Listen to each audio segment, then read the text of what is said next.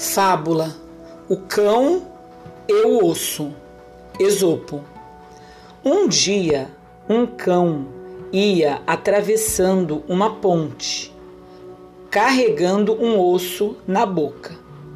Olhando para baixo, viu sua própria imagem refletida na água. Pensando ver outro cão, cobiçou-lhe logo o osso e pôs-se a latir. Mal, porém, abriu a boca, seu próprio osso caiu na água e se perdeu para sempre.